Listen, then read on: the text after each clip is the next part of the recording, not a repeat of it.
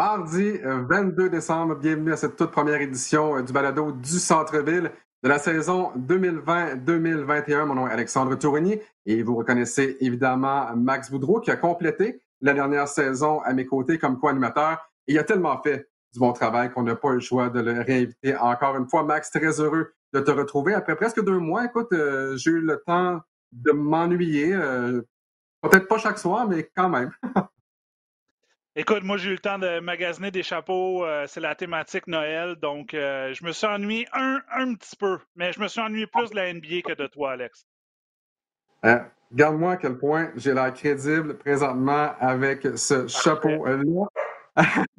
Donc, première balado qui a lieu euh, pour une des rencontres mardi, euh, mais à compter du 6 euh, janvier. Ce sera toutes les deux semaines, le mercredi. Évidemment, nos collaborateurs habituels seront de retour. Mathieu Jolivet, à qui on parlera dans quelques secondes. William Archambault en formule débat avec Max Boudreau. Peter Yanopoulos comme informateur basketball. Charles Dubébret avec une chronique peut-être plus technique. Maker Guerrier, on ne sait pas encore qu'est-ce qu'il va faire comme chronique, mais Max, on s'est promis une chronique chaussures, donc on va prendre un, café pendant 10 minutes parce que je sais que tu n'es pas nécessairement un gars de chaussures de basket. Et il y a également Marc-André pour parler de fantasy euh, basketball.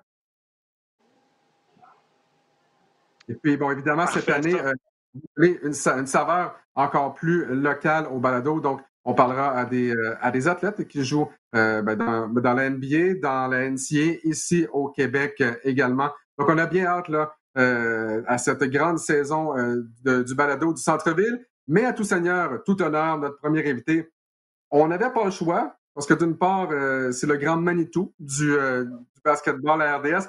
C'est à peine s'il ne signe pas nos chèques de paie. Je pense que c'est la seule chose qu'il ne fait pas. Donc, c'est avec grand qu'on accueille Mathieu Jolivet.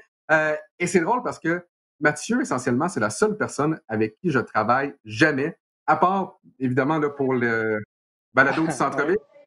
On décrit tous les deux les matchs. On n'est jamais vraiment ensemble euh, sur le même plateau. D'ailleurs, je pense que jamais personne qui nous a vus les deux en même temps euh, sur le plateau. Donc, il y a peut-être quelque chose là. Peut-être qu'on est la même personne et que les gens à la maison ne le savent pas. Euh, parlons évidemment basket parce que c'est aujourd'hui que s'amorce la saison dans la NBA. Donc, 22 décembre, retour du basket donc à RDS. et justement, Mathieu, débutons avec ce qui s'en vient euh, du côté de RDS. À quoi peuvent s'attendre les téléspectateurs qui seront évidemment, euh, on l'espère, très nombreux encore une fois cette année, euh, s'ils s'intonisent RDS au cours des prochains mois, ce qui a trait à l'NBA? Ben écoute, on a établi une cadence un petit peu impossible à répliquer, les gars, l'année passée dans la bulle à Orlando. Comme on le sait, on a fait 60 matchs environ en 72 jours. c'est sûr que ces conditions-là, avec des matchs sans arrêt, euh, aucune restriction de diffusion de notre côté, une grille horaire qui avait beaucoup de place, euh, ça ne se reproduira pas. Ceci étant dit, on est euh, pleinement dévoué à continuer ce qu'on a commencé. On sent qu'il y a un engouement croissant pour le basket au Québec, qu'il y a des partisans qui se rajoutent à chaque saison. On a une super gang de, de diffusion de collaborateurs, donc avec vous deux pour commencer. Évidemment, Peter Wilt en a parlé, Maker s'est rajouté l'année passée, puis là on rajoute à ça Charles Dubébret qui était un employé des Raptors, du Raptors 905, et pour toutes les, euh, circonstances que l'on connaît qui ne sont pas évidentes, les Raptors n'ont pas été en mesure de renouveler son contrat cette saison. Donc, Charles est encore plus disponible pour nous aider. Et Charles, on le sait tous, c'est un cerveau presque inégalé de basket au Québec. Donc, on va l'avoir dans l'équipe de façon régulière. Donc, euh, on est encore tous là. Euh, on commence en force dès ce soir avec un petit Warriors Nets sur RDS2 qui a à peu près 2000 histoires en parallèle à la partie avec Durant, avec Steve Nash, avec Kyrie Irving qu'on ne sait jamais, avec Curry qui revient, avec Andrew Wiggins qu'on se demande où il est dans sa carrière, qu'est-ce qu'il va pouvoir faire en l'absence de Clay Thompson. Demain, match d'ouverture des Raptors, on va être là aussi. On va avoir un 30 minutes d'aperçu de saison juste avant le match, donc à partir de 19h sur RDS2. Euh, vous, vous, deux, je pense que vous vous retrouvez le 30 décembre pour euh, un Hawks Nets qui est vraiment intéressant dans l'Est. Euh, puis on va avoir des séquences de matchs. ça va tout le temps dépendre des événements qui se produisent. Mais les Raptors, à partir, je dirais, du 8 janvier, on va les voir très régulièrement sur nos ondes.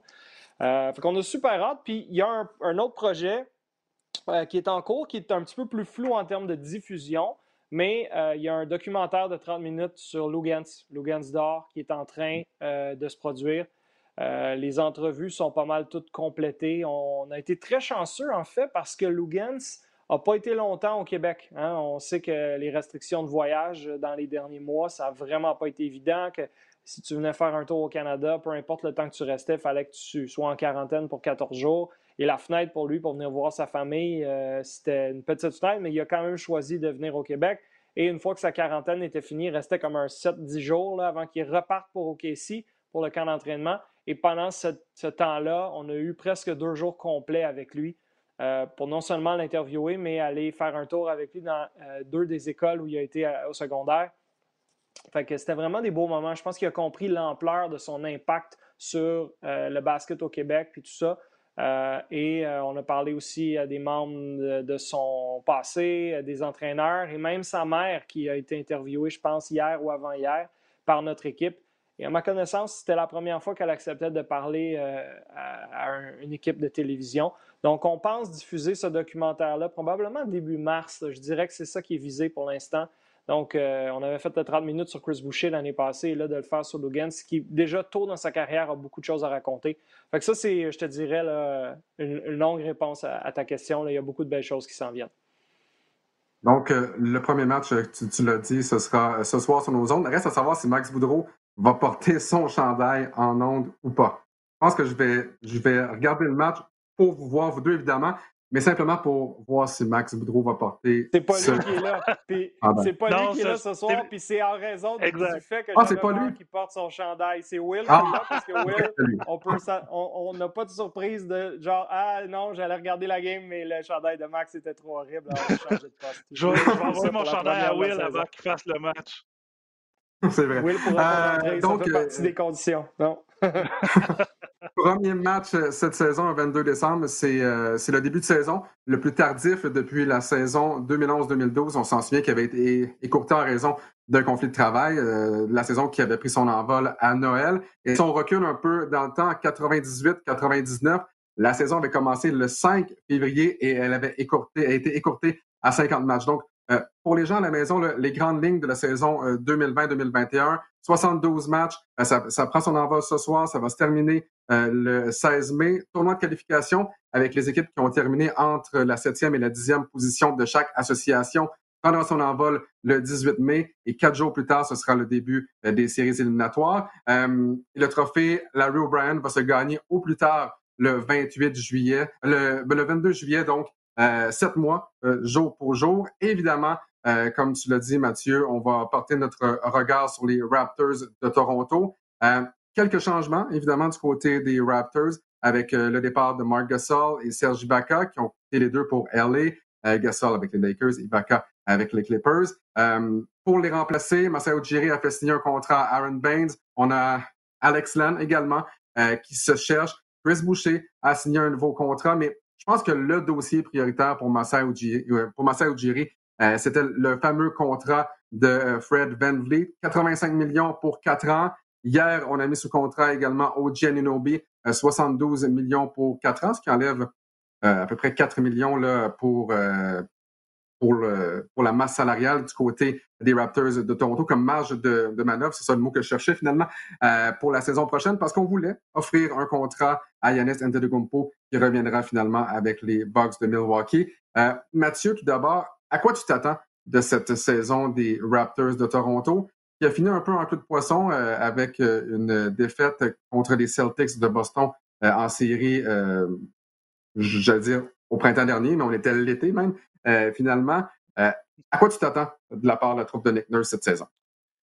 Bien, les années se suivent, mais se ressemblent pas tant en termes d'attente pré-saison à chaque année pour les Raptors. Si on remonte à 2018, vous vous rappellerez, Kawhi Leonard venait de débarquer à Toronto et tout le monde était excité à Toronto, mais on se demandait de un, est-ce qu'il a envie d'être ici? Parce qu'il lui reste un an de contrat et il n'a pas caché son intérêt de s'en aller en Californie après cette année-là et dans quel état de santé il est. Et là, rapidement, quand on a compris, il est ici, il a envie de jouer, il semble en bonne forme, là, tout le monde a commencé à s'exciter, puis on connaît la suite, premier championnat de leur histoire.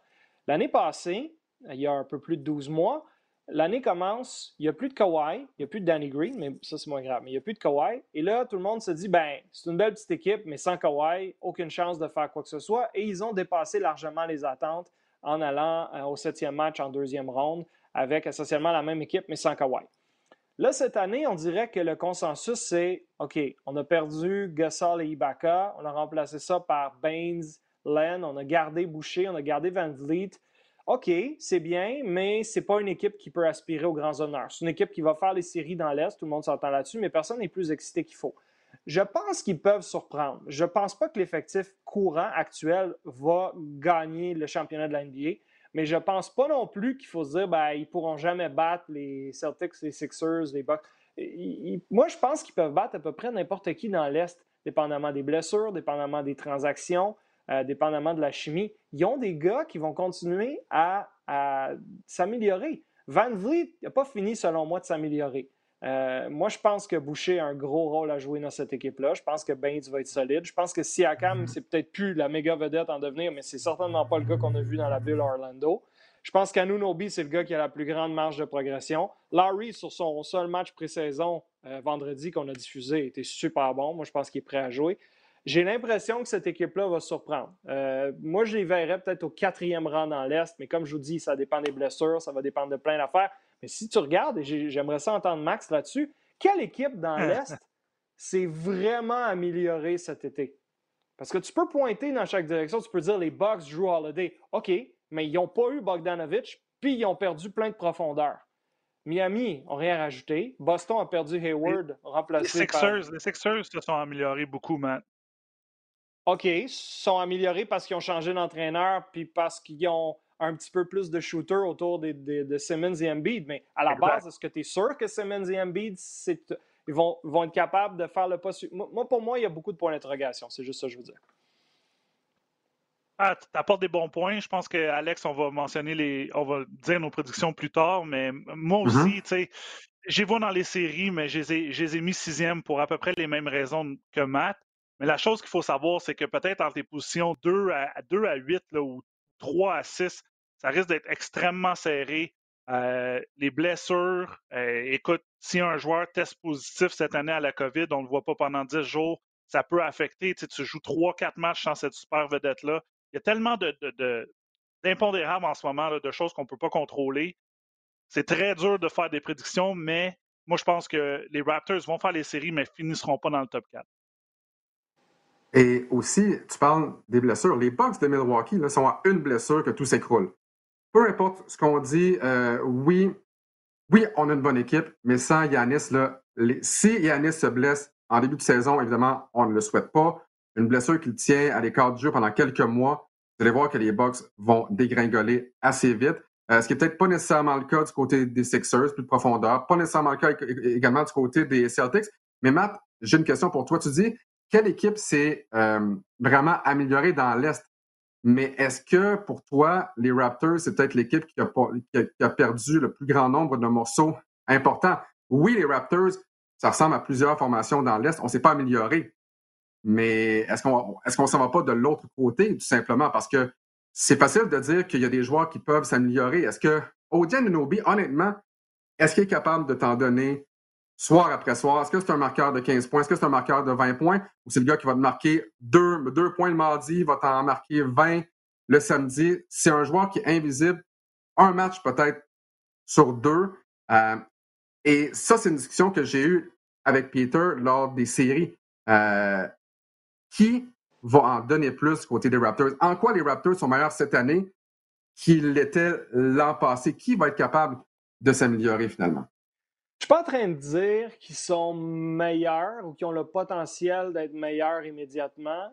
Pour moi, la clé, c'était garder Van Vliet. Si tu me dis, je te force à choisir entre Van Vliet et Ibaka, c'était Van Vliet la clé parce que Larry, mm. sur ses 2000, Van Vliet est là pour au moins 4 ans, si ce n'est pas 6-8 ans. Au moins, on a gardé Van Vliet. Ibaka, ça fait très mal. Gasol, pour moi, c'était un joueur pas mal fini en termes de mobilité, en termes d'agressivité en attaque. Tu ne pouvais pas la faire affronter n'importe quel autre centre. Il fallait que ce mm-hmm. soit les Embiid de ce monde, les Brook Lopez, mais les, les, gars plus mobiles, les Bam Adebayo, oublie ça.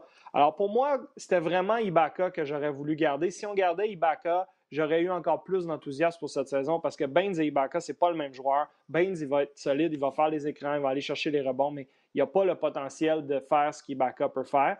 Boucher, mm-hmm. écoute, Boucher, là, il n'y a pas une présence sur le terrain qui est plate. J'aimerais ça qu'il soit plus constant, qu'il ne prenne pas nécessairement trois fautes en trois minutes des fois, ou qu'il ne saute pas pour essayer de bloquer tous les tirs, qu'il devienne graduellement plus euh, discipliné. On en a parlé euh, vendredi quand on a fait le match ensemble avec Max, où Max faisait remarquer aux gens à la maison, il ne peut pas sauter pour bloquer des tirs de trois points à tout moment. Il est en train de se sortir du jeu. Ça, c'est la discipline que, que Boucher doit développer. Mais son tir de l'extérieur est presque aussi bon que celui d'Ibaka, selon moi. Sa mobilité, son agressivité, sa capacité de bloquer des tirs. Là où il y a un problème, c'est les gars plus forts physiquement. Il n'y a, toujours pas la charpente, puis il l'aura probablement jamais d'être physique avec un Bam Adebayo ou un, un, Yanis ou un gars comme ça pour le ralentir. Il va devoir en donner plus à ce niveau-là. Anunobi, écoute, j'ai la même inquiétude que toi. J'aimerais ça voir plus de constance. Son tir gagnant contre les Celtics en série, ça ne peut qu'avoir aidé sa confiance. Il y a des moments où il est le meilleur joueur sur le terrain. Il va arrêter le joueur adverse. Il va marquer trois points. Il va attaquer l'anneau. Il va faire des choses. Tu fais wow. Il faut que j'en vois plus. Il vient de signer une prolongation de 4 ans, 72 millions. Euh, les Raptors clairement croient en lui. Si lui peut devenir dominant, ben, ta marge de progression, elle est là. S'il ne l'est pas, c'est sûr qu'il manque une espèce d'ailier puissant pour venir appuyer Siakam puis marquer 23 points, 13 rebonds à tous les soirs. Euh, je ne suis pas en train de te dire que je tripe sur cette équipe-là, mais j'aime quand une équipe débute la saison et que tout le monde se fait déjà une idée. Cette équipe-là va finir sixième. On n'a pas trop à s'en faire. On sait que Nick Nurse va les avoir structurés à chaque soir. Ils vont être compétitifs écoute, il était à, pas grand-chose de battre les Celtics avec cette équipe-là, puis il, le noyau est jeune. Et, Boucher est le troisième plus vieux dans l'équipe, Alex. Je veux dire, c'est fou, là. Mais après Larry et Baines, c'est lui. Fait ces gars-là continuent de progresser ensemble. Parce que quand tu regardes d'autres clubs, tu te dis, OK, c'est même beau, là, plein d'agents libres ou rafistoler une équipe. Puis même les Nets, on n'a aucune idée. Max, il a dit. Les Nets, on prend pour acquis qui, qui sont super bons. Là. Durant, c'est sûr que c'est Durant. Mais il n'y a aucune garantie qu'en termes de chimie puis de cohésion, ça va donner quelque chose. Alors, je pense que les Raptors vont se rabattre beaucoup sur la chimie. Je pense qu'ils vont dépasser un peu les attentes. Mais moi aussi, j'ai des inquiétudes comme toi, là, il n'y a aucun doute. Max, qu'est-ce que tu as pensé euh, du choix première ronde des, euh, des, Raptors au dernier repêchage? Malachi Flynn, qui a quand même connu euh, de bons matchs préparatoires, tu as eu la chance de le voir jouer. tu as fait un des matchs également. Qu'est-ce que tu as pensé de cette performance sur le terrain? Écoute, c'était euh, c'était contre les Hornets les deux premiers matchs. Euh, je ne veux pas dire que les Hornets vont être dans les séries cette année, mais c'était euh, un, petit échantillon. Mais j'ai aimé, j'ai aimé la façon qu'il jouait. il n'avait pas l'air d'une recrue sur le terrain. Donc, c'est pas un joueur qui essayait trop d'en faire ou pas en faire du tout. il a effectué ses bons tirs. Il a réussi, je pense, trois tirs de trois points lors des deux premiers matchs. Mais, écoute, la barre était haute, là. Donc, puis même on en a parlé dans l'avant-match de vendredi, euh, Mathieu et moi. Euh, c'était un des joueurs que, je disais, écoute, si ça continue comme ça, il va batailler pour le, la huitième place euh, sur l'alignement des Raptors. C'est sûr que la présence de Larry au troisième match a fait que les, minutes à Malachi Flynn ont diminué. Mais encore une fois, je pense que c'est un bon choix des Raptors. C'est un choix difficile parce que tu es dans les 25 derniers, donc un, un choix tard en première ronde. Euh, mais c'est un bon choix. Il vient d'un bon programme de basket qui est, considéré un mid-major, mais c'est de là que Kawhi Leonard vient, par exemple, San Diego State. L'année passée, je sais que la NCA, à cause de la COVID, a, terminé là, assez abruptement, puis on n'a pas vu le, tournoi du March Madness. Mais San Diego State était 30 victoires, 2 défaites. Il était sixième euh, au pays, donc c'était une bonne équipe. Puis Malachi Flynn, c'était le meilleur joueur de, de cette équipe-là. Donc, pour après ça, le fit des Raptors, moi, je pense que la meilleure chose pour lui, c'est de continuer à jouer et pratiquer avec des Carl Lowry et des Frank Van Vliet. C'est peut-être le prochain qui va remplacer Lowry lorsque Lowry va, peut-être prendre sa retraite ou ses minutes vont diminuer. Je vais juste rajouter là-dessus, Alex. Euh, l'année passée, tu nous faisais remarquer pendant certains reportages, le benchmark avait un peu disparu. Hein. Tu te rappelles du, fameux ben, les bonnes années de Van Vliet sur le banc, Siakam sur le banc, euh, Dylan Wright, ces gars-là? On n'avait plus ça l'année passée. Je pense que Malachi Flynn peut faire partie d'un certain retour de ce bench mob-là. Je pense qu'il va être utile à un certain moment. Il, y a certains soirs où il va jouer cinq minutes. Puis il y a d'autres soirs, parce que Larry est plus vieux, parce que c'est deux matchs en deux jours, parce que quelqu'un a la COVID, parce que la saison est condensée, il va être utile. Et j'ai aimé ce que j'aime, j'ai aimé ce que j'ai vu de Matt Thomas en pré-saison aussi. J'ai l'impression que lui, il va faire un pas vers l'avant en tant que franc-tireur, vraiment confiant. Il a l'air physiquement plus costaud. Euh, je pense a des gars comme ça euh, qui, qui, vont. Tu sais, Terrence Davis, on n'a aucune idée, mais on sait qu'il est talentueux.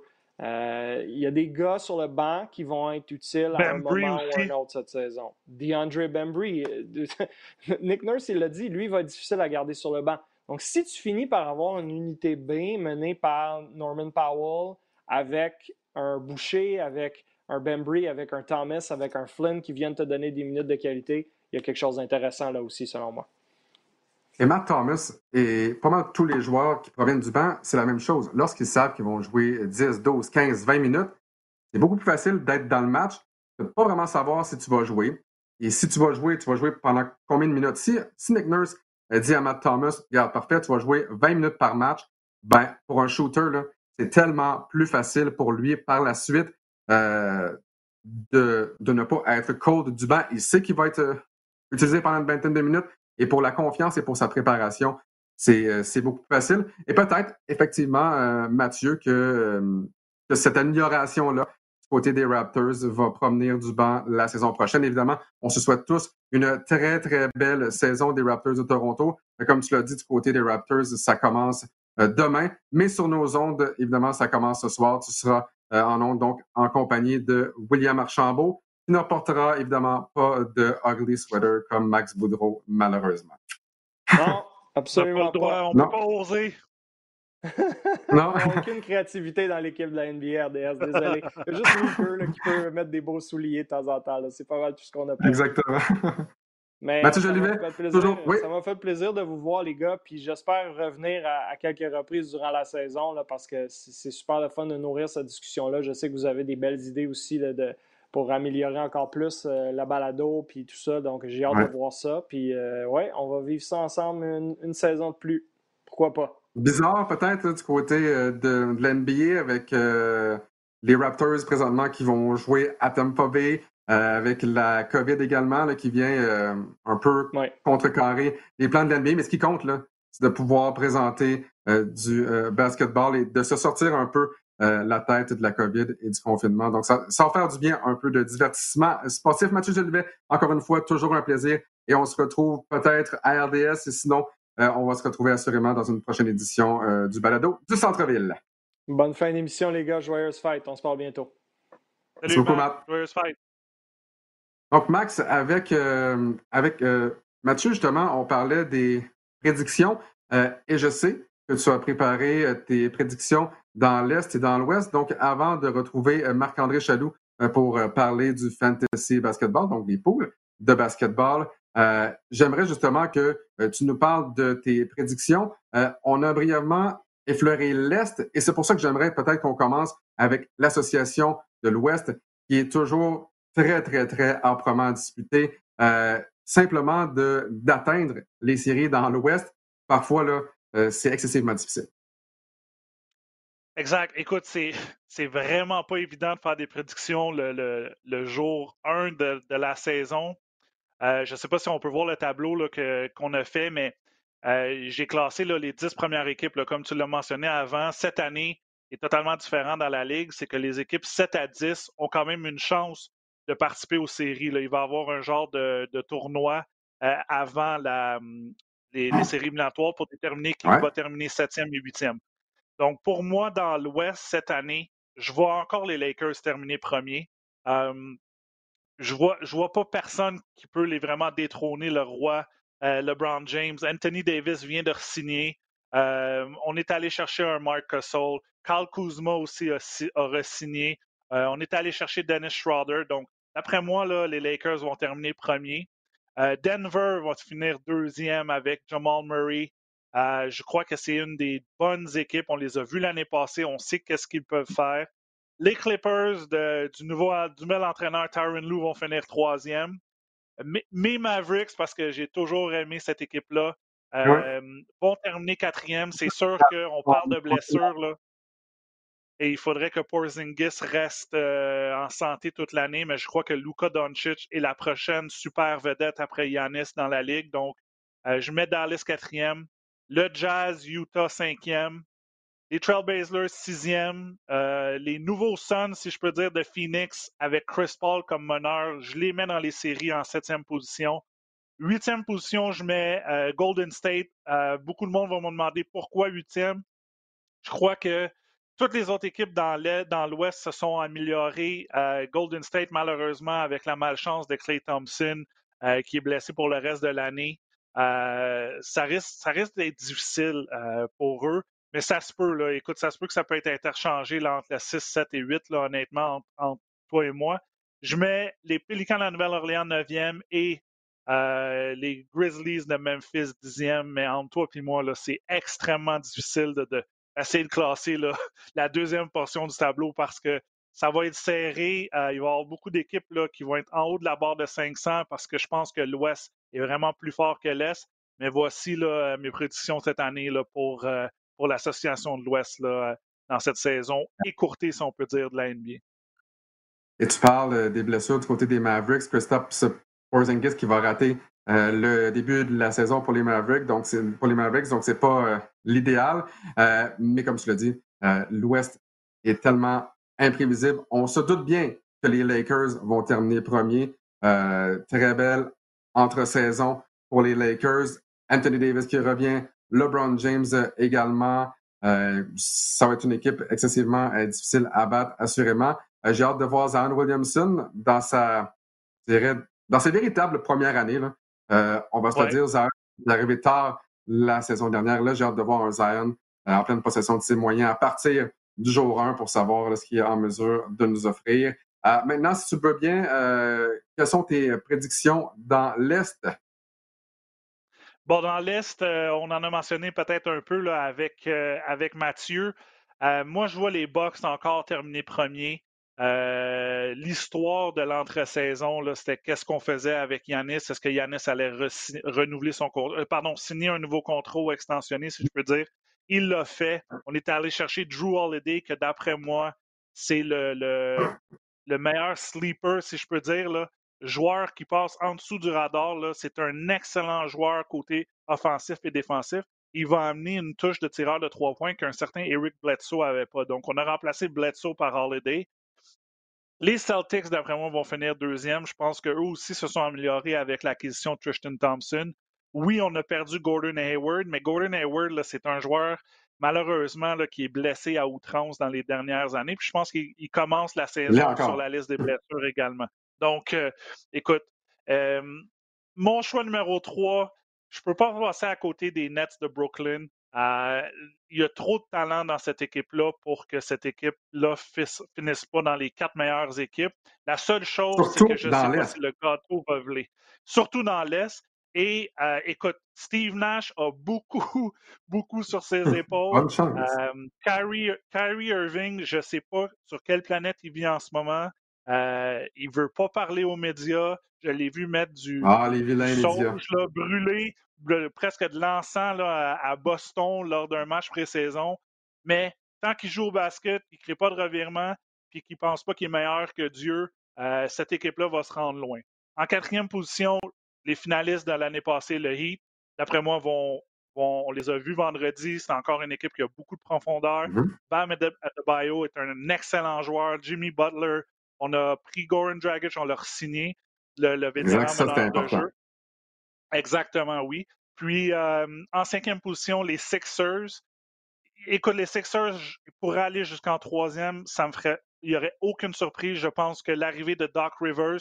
Doc Rivers a vu cette équipe-là et il a dit OK, j'ai deux joueurs vedettes qui est Ben Simmons et euh, Joel Embiid. Qu'est-ce que j'ai besoin? J'ai besoin de francs tireurs. Il est allé chercher Seth Curry est allé chercher plein de tireurs de trois points pour complémenter ces deux joueurs mm-hmm. vedettes-là. Je pense que ça va bien aller et je pense que Rivers va remettre Joel Embiid sur place et dire écoute, lâche Twitter, lâche les médias sociaux, là, es ici pour jouer au basket, concentre-toi sur Max, ça. T'arrêtes 4 secondes.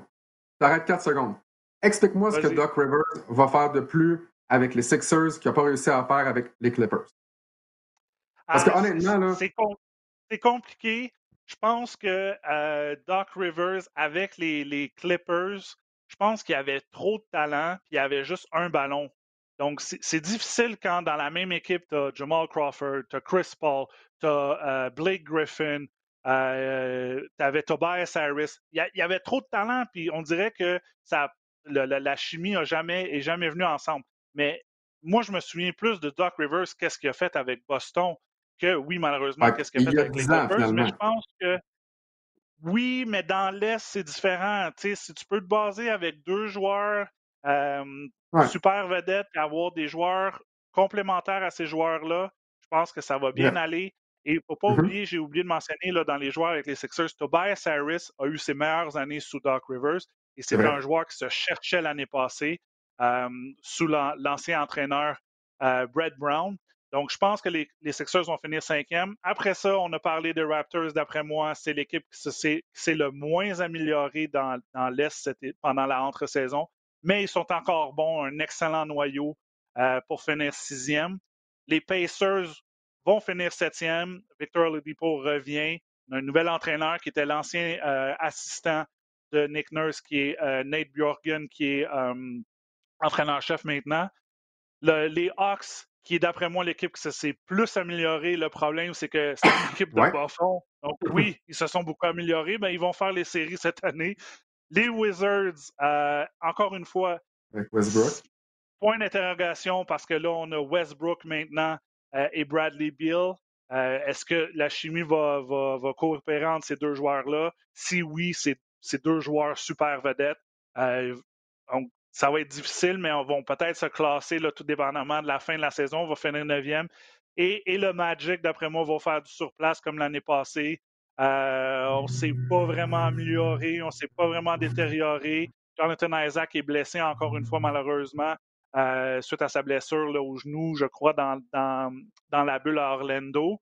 Mais euh, d'après moi, là, ça, c'est mon portrait là, des dix meilleures équipes dans l'Est. Oui, très, très hâte de voir ça. Euh, dans une saison qui sera plus courte également, il y a certaines formations qui vont jouer devant des spectateurs, d'autres pas. Donc, honnêtement, là, ça commence dans quelques heures à peine là, pour ceux qui nous écoutent le 22 décembre. Et on a tellement hâte de regarder du basketball pendant tout le temps des fêtes, aux grands euh, dames de notre famille peut-être, mais il faut ce qu'il faut. On va regarder du basketball. Et on sera également en ondes régulièrement. Donc, ça commence euh, ce soir. Il y a un match demain également, donc le 23. Comme euh, Mathieu le disait, Max, nous, on se retrouve euh, le 30 décembre prochain. Et je sais que j'aurai la chance de décrire un match ou deux le 6.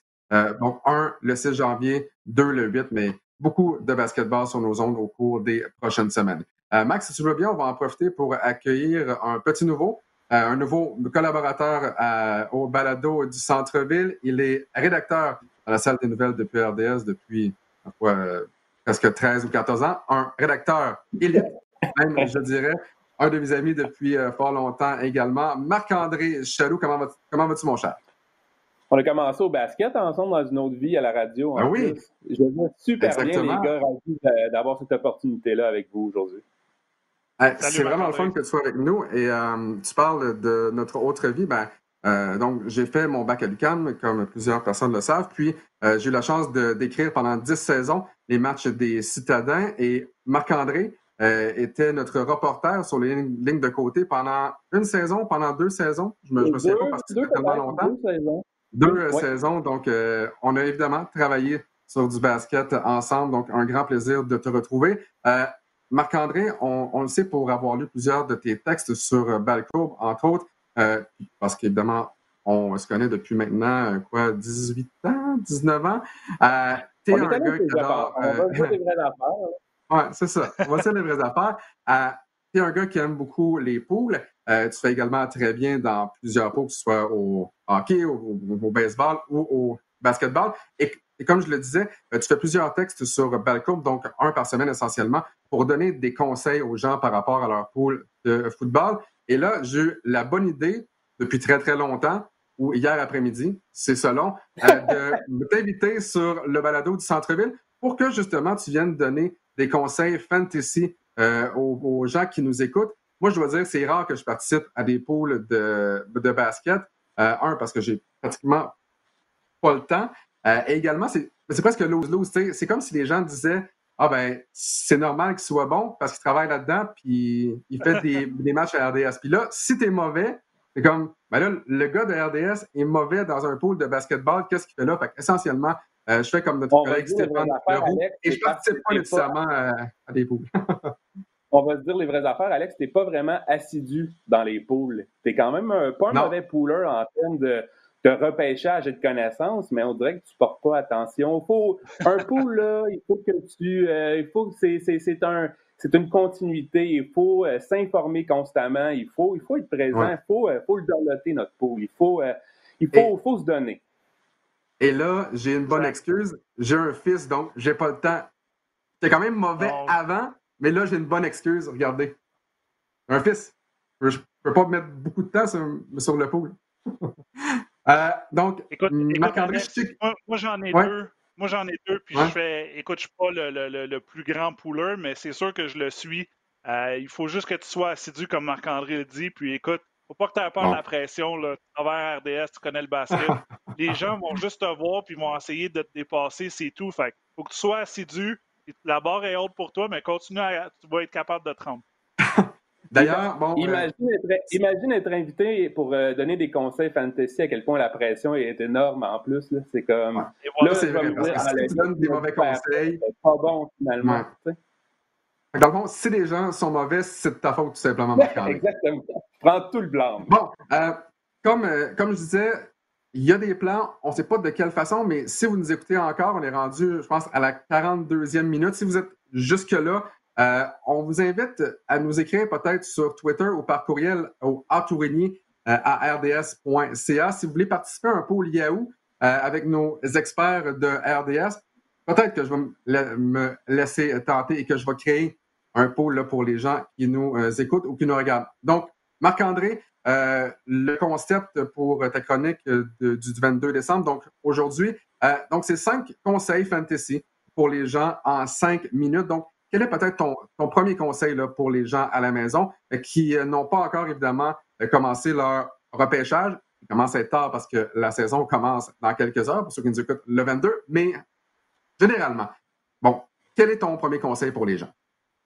Ben, ce qui est le fun avec un pool de basketball, contrairement à d'autres sports, euh, où en fait le défi d'un pool de basketball, ben, c'est l'espèce de, de, pool à catégories, c'est-à-dire on a des catégories souvent euh, qui sont, disons, complémentaires ou contradictoires, c'est-à-dire euh, les meneurs, par exemple, les point guards vont vous faire plus d'aide, vont être bons dans les lancers francs, mais moins bons mm-hmm. dans le taux de réussite euh, au niveau de leur tir en général parce qu'ils prennent beaucoup de tirs dans un match. Versus, mettons, les alliés forts ou les, les centres qui, eux, vont faire plus de rebonds, vont être meilleurs à la, euh, pour le pourcentage de, de mm-hmm. d'efficacité des tirs puisqu'ils sont plus près du panier et vont être généralement moins bons dans les lancers francs. Fait tu sais, je veux dire, tout est complémentaire. Tout des mains les Là, tu, viens de dire ce que Max Boudreau est comme joueur. C'est exactement ça. Ouais, c'est ça. ça. fait que tout est complémentaire. Donc, il faut essayer de démêler tout ça euh, dans votre pool fantasy. Le secret, évidemment, c'est que normalement, on met de l'avant les joueurs qui font beaucoup de points dans la vie, mais c'est pas vraiment une bonne stratégie à, avoir dans ce genre de, de pool. Ce que je vous conseille, c'est peut-être au cours des quatre ou cinq premières rondes de votre pool, de votre repêchage, si vous en avez d'ici euh, probablement euh, d'ici demain ou au courant de la semaine, c'est peut-être de prendre, lors des quatre premières rondes, de prendre le meilleur joueur disponible, puis par la suite commencer à regarder peut-être plus à, remplir vos catégories dont il vous manque des, des, statistiques, exemple, des blocs ou prendre plus de, centres ou de, de forts ou des gens qui font davantage de blocs plutôt que prendre des joueurs peut-être plus connus, mais qui font plus de points. Vraiment essayer de, varier euh, votre équipe. Et c'est aussi une super formule pour justement ne pas juste prendre des joueurs qui font des points, varier un peu les positions de votre pool. J'adore les poules de basketball pour ça. Donc finalement, tu, tu essaies aussi d'aller chercher, j'imagine, des joueurs qui remplissent plusieurs cases. Un joueur qui marque 30 points mais qui ne fait pas de passe, pas de rebond, pas de bloc, pas rien, te sert à peu près à rien. Mais si tu un joueur qui, finit à 20 points, 15 rebonds, 8 passes, dans le fond, un espèce de LeBron James finalement, c'est pour ça qu'un gars comme LeBron, année après année, est un joueur que tu recherches. Exactement. Les, les joueurs de première ronde, c'est souvent les joueurs qu'on dit des five tools, qui, ont, qui, font, qui remplissent plusieurs catégories qui sont bons un peu dans, dans, dans, dans, plusieurs catégories, comme bon, Giannis Antetokounmpo, c'est sûr, là, on parle de mm-hmm. super vedette, ou des, des, des, des joueurs euh, gros format, des Nikola Jokic, des big men qui lancent des tirs de trois points. Ça, c'est super payant. C'est rare quand même les, les, les, joueurs de la trente de Nikola Jokic ou en, qui peuvent, euh, qui, excellent euh, lors de, au niveau de la ligne des lancers francs. Donc, euh, Marc-André, maintenant, ton deuxième conseil, ben, en tout cas, je pense qu'on est rendu au conseil numéro 2, à moins que le conseil de choisir des, des, joueurs qui soient bons dans plusieurs catégories était parmi tes, tes cinq conseils, mais numéro 2. C'est une, une, stratégie, c'est une, une, pensée un peu niaiseuse, mais honnêtement, au basketball, plus tu joues une minute sur un terrain, plus tu as de chance de faire des points. Donc, c'est vraiment regarder, le temps de jeu est vraiment important. En tout cas, personnellement, pour un pool de basketball, c'est vraiment important de regarder les joueurs qui obtiennent beaucoup de minutes. C'est également important par la bande un peu de regarder également les équipes, disons, un peu plus ordinaires. On le sait, par exemple, comme le Thunder cette année, par exemple, les Pistons, les Bulls, euh, les Knicks. sais, on le sait avec le Thunder, par exemple, que Gilgis Alexander va avoir beaucoup de temps de jeu, mais il va y avoir quelqu'un d'autre qui va émerger de cette équipe-là euh, je sais pas qui encore. Ça peut être. Euh, moi, personnellement, j'ai fait un pool en fin de semaine. J'ai pris euh, Darius Baisley. Je ne sais pas si ça sera lui. Ça se peut que je me trompe. Mais, il y, y, a un moyen de trouver des joueurs un peu plus obscurs dans des. Regardez attentivement les équipes. La distribution des minutes également en début de saison, ça va être intéressant. Puis dans cette optique-là de distribution de minutes, les recrues, c'est bien le fun d'avoir une recrue dans son équipe, mais en début de saison surtout, les minutes seront probablement pas là pour que tu sois le premier choix comme Anthony Edwards ou il y en a peut-être certains encore là, la recrue des Pistons, Killian Hayes, qu'on pense qu'il pourrait avoir beaucoup de minutes d'entrée de jeu, mais normalement, une recrue, c'est pas super évident euh, d'entrée de jeu comme ça à sélectionner. Puis euh, voilà. Les recrues, c'est peut-être à. C'est le fun, euh, c'est le fun de dire ah, j'ai peut-être le. Il n'y a pas de LeBron James dans le repêchage cette année, il n'y a pas de Zion Williamson non plus. Donc, peut-être les recrues, euh, relaxer un peu euh, à ce niveau-là euh, pour votre cette année.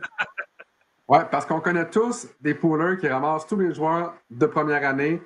Et ah même si c'est un pool bon keeper, on a tous des, noms en tête, mais année après année, ça va pas très bien parce que ces jeunes-là, évidemment, prennent du temps à se développer. Lorsqu'on ne parle pas, évidemment, de Zion Williamson et d'autres futurs super vedettes comme ça. Là pour les poules de type keeper, moi, je, je prône le essayer de gagner à chaque année plutôt que de ramasser euh, une recrue qui va peut-être tarder, prendre deux ou trois ans à atteindre son plein potentiel. Donc, moi, personnellement, je préfère euh, y aller avec des bons joueurs, essayer de gagner, de faire de l'argent tout le temps, toutes les années, puis pas me dire, ah, dans cinq ans, je vais avoir une super équipe. Parce que Max, juste une parenthèse parce que tu n'es pas au courant, moi et Marc-André, on est dans le même pool au travail de hockey. Et Marc-André a laissé aller son premier choix, qui est devenu le premier choix au total, donc Alexis Lafrenière. Et c'est notre collègue Jean-Christophe Bertrand qui aura la chance de repêcher au tout premier rang et peut remercier Marc-André Chaloux qui a tenté de gagner la saison dernière. Euh, prochain conseil, Marc-André, quatrième conseil? Bon, je veux pas, je veux pas je veux pas m'attarder sur cette transaction, mais j'ai quand même obtenu Leon Dreisaitl dans ce, ben, exact, c'est ça. Donc, ça prouve pas mal mon point. J'attendrai pas trois ans qu'Alexis Lafrenière fasse, fasse 100 points. Je vais avoir 100 points pour les trois prochaines années avec Léon Dreisaitl. Mon troisième point, c'est d'essayer de demeurer objectif. Écoutez, je le sais qu'OJ Anunobi, là, il va avoir une super saison, que ça va être euh, le joueur euh, qui va éclore chez les Raptors. Mais de là à le repêcher deux ou trois rondes, euh, selon ce que tu sais, bon, faut dire aussi que sur les sites comme Yahoo, ESPN, il y a euh, euh, des, classements de joueurs. Souvent, on peut voir, selon les classements, on, de repêcher Anunobi deux rondes avant euh, ce qui est prévu, prévu de sortir, c'est peut-être pas Juste parce que tu les Raptors, finalement. Ouais. Exact. Puis, de toute façon, dans un pool, il y aura toujours quelqu'un qui aimera les Raptors plus que moi pour repêcher les Siakam, les Van Vliet, les, les OG Anunobi. La même chose pour les joueurs qui sont, euh, disons, en apparence excitants, comme euh, John Morant, par exemple. John Morant fait des super dunks, il est super le fun à avoir. En... Mais tu sais, de le devancer, de repêcher John Morant juste parce qu'il est cool pour faire des dunks. Moi, je préfère des gars comme, je sais pas, moi, peut-être un Domantas Sabonis, qui est peut-être moins, euh, disons, éclatant ou divertissant, mais il est tout aussi efficace, voire plus efficace à avoir dans un pool, selon moi, cette année. Oui. Et le dernier conseil, non le moindre, et là, évidemment, on vous rappelle, vous devez absolument écouter les conseils de Marc-André Chaloux, sans quoi ben, vous n'aurez pas un bon pool cette année. Cinquième conseil. Je pense que le, quatrième ou le cinquième conseil, le plus important selon moi, c'est regarder votre fil de joueur autonome une fois votre pêchage terminé. C'est là qu'on retrouve euh, des joueurs. Euh, il y a des joueurs qui vont sortir de l'anonymat cette année, c'est certain. Euh, écoute, par le passé, on a trouvé sur, sur les joueurs autonomes, on a trouvé des gars comme Rudy Gobert qui, sont devenus euh, un gars qui est devenu une super vedette. Euh, c'est ne pas également s'attacher à vos droits de repêchage. Moi, personnellement, j'ai pris cette année Jacob Purdle parce que je me suis dit peut-être que s'il y a plus de minutes, qu'il signe un gros contrat avec les, avec les Spears, s'il y a plus de minutes, il va probablement avoir plus de temps de jeu, plus de points, plus de rebonds. Mais c'est ne pas trop s'attacher. Si ça fonctionne pas, lâchez-le, Jacob Purdle. Ramassez la recrue qui est hot ramasser le joueur qui il, va avoir des, va avoir des blessés probablement également. C'est regarder, c'est faites vos recherches également. C'est regarder la chair des positions des équipes, c'est de regarder les blessures, c'est regarder qui obtient davantage de temps de jeu si tel joueur est blessé. C'est les statistiques également.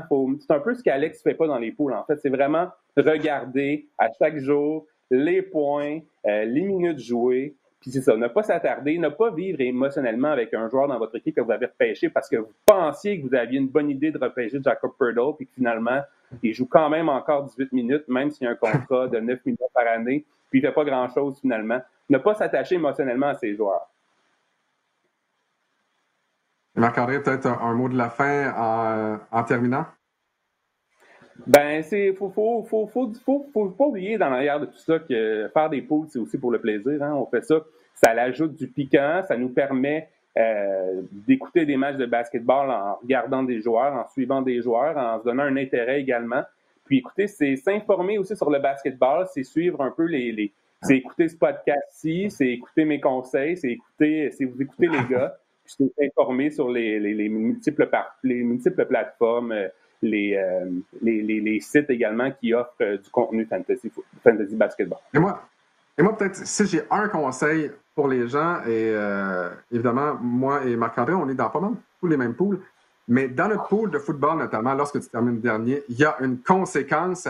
Euh, cette conséquence, ah, ça peut être n'importe quoi, mais juste le fait de terminer dernier et d'avoir une conséquence, ça force les gens euh, à se forcer quand même jusqu'à la fin. Et, Marc-André, ben, malheureusement, a terminé dernier dans notre, dans notre pool de football la saison dernière. Et la conséquence, c'était une espèce de morph rose apporté euh, pendant, pendant, tout le draft, justement, pendant, pendant tout le pool. Euh, mais je pense que d'avoir une conséquence qui est, comme ça, peut-être pas se faire faire un, un tatou, quoi que ce soit, une conséquence du genre, ça garde du piquant euh, jusqu'à la fin et ça force tout le monde à donner son maximum jusqu'à la fin du calendrier régulier. Il y a des multiples façons aussi. Votre pêchage, c'est pas obligé, ça peut être en perte. Ben là, en, temps de pandémie, c'est un peu c'est un peu déconseillé, mais normalement, ça peut être en personne. Il y a des façons de déterminer l'ordre. Moi, j'ai des amis, par exemple, qui appellent, je me souviendrai toujours, ils appelaient, euh, il était huit, mettons, ils appelaient huit pizzerias, puis la, en même temps, puis la première pizza qui arrivait, c'était le premier choix. Tu sais, il, y a, il, y a, des façons d'avoir des, du plaisir comme ça avec votre pool fantasy. C'est ça l'important, c'est d'avoir du plaisir. Ouais. Marc-André Chadeau, en tout cas, on a eu beaucoup de plaisir avec toi tout au long de cette chronique. Euh, on se retrouve euh, au cours de la prochaine saison. Évidemment, on va te, réinviter euh, dans ce balado du centre-ville. Et d'ici là, ben, j'espère que tu voudras participer à notre pool de basket. Si on décide d'en faire un, on vous rappelle, si vous voulez joindre à notre groupe, simplement soit nous envoyer un message sur Twitter ou un courriel à, à. Marc-André Chaloux, encore une fois, merci beaucoup pour ta présence aujourd'hui. Ben, merci à vous. Merci. Max, il reste à peu près cinq minutes pour parler de tout le reste de la NBA. La bonne nouvelle, c'est qu'on va être là aux deux semaines euh, pendant environ entre 45 minutes et une heure. prochain rendez-vous, ce sera le 6 janvier prochain. Rapidement, pour les gens peut-être qui ont soit pas de mémoire ou qui n'ont pas vraiment suivi ce qui s'est passé dans l'entre-saison, je vous ai préparé une courte liste de joueurs qui ont changé de formation dans l'entre-saison, simplement pour vous remettre dans le bain en, prévision du début des activités aujourd'hui. Évidemment, Russell Westbrook passe euh, des Rockets aux Wizards en retour de John Wall, qui a joué 73 matchs depuis 2017. Et on s'attend peut-être à une transaction éventuelle avec James Harden côté des Rockets. Gordon Hayward, tu l'as mentionné, quitte les Celtics, se joint aux Pelicans. Euh, Danilo Gallinari aux Hawks. Les Hawks sont vraiment améliorés. Rajon Rondo également s'amène avec les Hawks. Montrezl Harrell a changé d'équipe à, LA, jouera pour les Lakers. Dennis Schroeder est passé de OKC aux Lakers. Chris Paul aussi a quitté le Thunder pour se retrouver avec les Suns de Phoenix. Souvenez-vous, les Suns, à quel point c'était une formation qui était sur une bonne séquence dans la bulle à Orlando. J'ai hâte de voir ce que ça va donner euh, cette année. Euh, Green, Danny Green, qui a, été échangé deux fois, une première fois à OKC, et là se retrouve du côté des Sixers dans une transaction qui implique Al.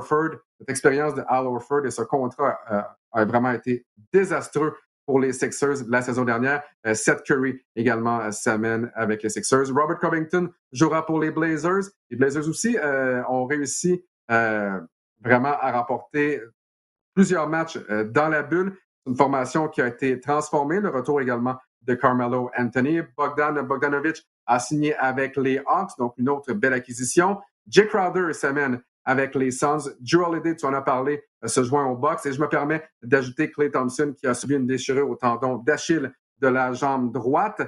Euh, pour Clay Thompson, là, c'est, un an euh, essentiellement après avoir subi une blessure sérieuse à un genou. donc, ça calme mal pour Clay Thompson. J'ai hâte de voir ce que les Warriors Golden State seront en mesure de faire cette saison. Mais Max, en terminant, peut-être, j'aimerais que tu me dises quel est ton mouvement de personnel préféré ou peut-être celui qui t'a marqué davantage? Oui, euh, écoute, Gordon Hayward est parti aux Hornets et non les Pélicans, euh, juste ah pour. Ah oui, oui, oui, oui, oui. Moi, je pense, puis, puis je l'ai mis sur Twitter, la, la, plus, la plus grosse, le plus gros non-mouvement, si je peux dire, ou la plus grosse chose qui est arrivée pendant l'entre-saison, c'est Yanis qui ressigne à Milwaukee, et je t'explique.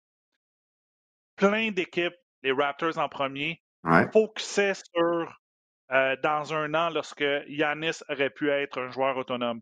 Euh, on a vu on a vu les Raptors, on peut focuser sur les Raptors, se dire OK, on va pas signer Baka, on va pas signer Castle, on va se garder de l'argent. OG Anunoby n'était pas signé avant que Yanis décide d'être extensionné. Pour aller dans le derby, Yanis Atekumpo, Yanis euh, le, le, Greek Freak. Le fait qu'il ressigne à Milwaukee, pour moi, c'est grandiose pour deux choses. Milwaukee, c'est pas reconnu comme le plus grand marché de basket au monde. Je pense pas qu'il y a plein de monde qui disent OK, je m'en vais en vacances cet été à Milwaukee. Donc, moi, de voir un joueur qui est loyal, qui a une loyauté envers l'équipe qui l'ont repêché, chapeau. Puis c'est une chose que euh, je suis contre des joueurs, par exemple, comme Anthony Davis ou James Harden en ce moment, qui sont dans leur contrat, qui sont dans leur année de contrat, qui vont voir le directeur général et dire ah, écoute, tu sais quoi, moi je suis écœuré de jouer ici, euh, échange-moi s'il te plaît. Le fait que Yannis ressigne a tout changé pour plusieurs équipes qui, doivent retourner sur la table à dessin et dire OK, qu'est-ce qu'on fait là maintenant? Parce qu'on mettait de l'argent de côté pour aller chercher le Greek Freak, mais là, il vient de signer son super max de 5 ans à 228 millions. D'après moi, ça, c'est le plus gros move qui a été fait, ou le plus gros non-mouvement, si je peux dire, qui a été fait là, pendant la saison Moi, c'est la transaction, je pense, euh, euh, John Wall et Russell Westbrook. Westbrook s'en va à Washington. Pauvre gars. Euh, aussi, écoute, quand je l'ai vu, je sais qu'il y avait des pourparlers. C'est pas, c'est pas une destination non plus que tu dis, écoute, l'équipe euh, on va batailler pour la première place dans, l'Est. Euh, l'année passée, Washington n'a carrément rien fait. John Wall était blessé, mais Bradley Bill était tout seul. Euh, même il y avait plein de rumeurs qui disaient que Bradley Bill n'était pas content et qu'il y, a plein d'équipes qui voulaient l'avoir. Puis moi, j'étais un des premiers qui disait peut-être Toronto devrait cogner à la porte pour savoir c'est quoi le prix à payer pour un joueur comme Bradley Bill parce que c'est un marqueur né, c'est un joueur qui joue mm-hmm. beaucoup de minutes, c'est presque jamais blessé, donc une certaine constance dans, dans, ses matchs joués saison après saison. Là, il se retrouve avec un meneur de jeu qui est Russell Westbrook, qui est rendu à sa troisième équipe euh, en trois ans. On se souvient qu'il était à Houston l'année passée, au KC avant. Je pense pas, je pense pas malheureusement qu'ils vont se rendre si loin. Euh, mmh. parce que tu as besoin de plus que juste deux joueurs. Parce que le problème, c'est qui tu en trois, en quatre et en cinq du côté de Washington, euh, c'est des joueurs très peu connus, si je peux dire. Je vais, je vais rester poli. maintenant, tu as John Wall, comme tu dis, qui est peut-être un des joueurs les plus fragiles dans la NBA. on dirait qu'il se blesse année après année. les Wizards l'avaient signé au Supermax. Je pense que c'est l'erreur d'une vie. Je pense qu'ils ont été contents de se débarrasser, si je peux dire, de ce, de ce salaire-là, parce qu'en plus, ils ont donné un choix de première ronde aux, Rockets. Ils disent, tiens, euh, prenez le salaire de John Wall. Du côté, du côté de Houston, écoute, la, saga James Harden va continuer de, faire couler de l'encre. Je pense que c'est un joueur qui n'est pas content. On l'a vu arriver au, camp d'entraînement. Euh, bedonnant, si je peux dire. En forme, ouais. En forme. Il On dit ça comme ça pour être poli. Disons qu'il était dans la même shape que moi, puis moi, ça fait 10 ans que je n'ai pas joué au basket. Euh, mais, mais le pire, c'est qu'il va avoir un directeur général qui va dire écoute, euh, j'ai besoin euh, d'aller chercher des points, j'ai besoin de chercher un marqueur. Il ne faut pas se cacher. James Harden est peut-être un des meilleurs marqueurs à un contre un de la ligue. Le problème, c'est qu'il ne t'amène rien d'autre. C'est pas le joueur défensif. c'est puis il pense qu'il est plus grand que son équipe. On a juste à relire les derniers articles dans ESPN. Ça, c'est une tâche dans le dossier de James Harden, euh, de voir qu'il prenait des vacances quand il voulait, euh, il ne voyageait pas avec l'équipe. S'il y avait une, journée de congé, il décidait de prendre un vol privé pour s'en aller, soit faire le party à Vegas ou ailleurs. Euh, tu vois que ce joueur-là, il veut ses statistiques personnelles, il veut avoir, être reconnu comme un bon joueur, mais pas un bon coéquipier. Puis ça, pour moi, c'est un problème parce que le basket, c'est un, c'est un sport d'équipe. Tu as besoin de cinq joueurs sur le terrain, puis cinq, c'est plus fort qu'un. Euh, quelle belle façon de mettre un terme à la première édition de la saison 2020-2021 du balado du centre-ville. Max Boudreau, encore une fois, très heureux d'avoir la chance de, faire ce balado avec toi après, après une, absence de, deux mois. Euh, comme je l'ai mentionné plus tôt, euh, donc là, on est mardi le 22 décembre. Euh, on se retrouve donc un mercredi sur deux à compter du 6 janvier jusqu'à la fin de la saison régulière et par la suite, ben, on se retrouvera chaque semaine, probablement le mercredi encore une fois pour ce balado du centre-ville. Donc, ça commence dès ce soir sur les ondes de RDS. Demain, premier match de, la saison des Raptors de Toronto, les Raptors de Tampa. On n'est pas encore certain comment, de, comment on doit les appeler, mais j'espère encore une fois que vous serez euh, présents en grand nombre, donc sur RDS, sur RDS2 et lors des diffusions de euh, ce balado du centre-ville sur Heart Radio ou sur le RDS.ca. Max Boudreau, Joyeuses fêtes et on se retrouve le 6 janvier, mon ami. Hey, joyeuses fêtes. Joyeuses fêtes à tous.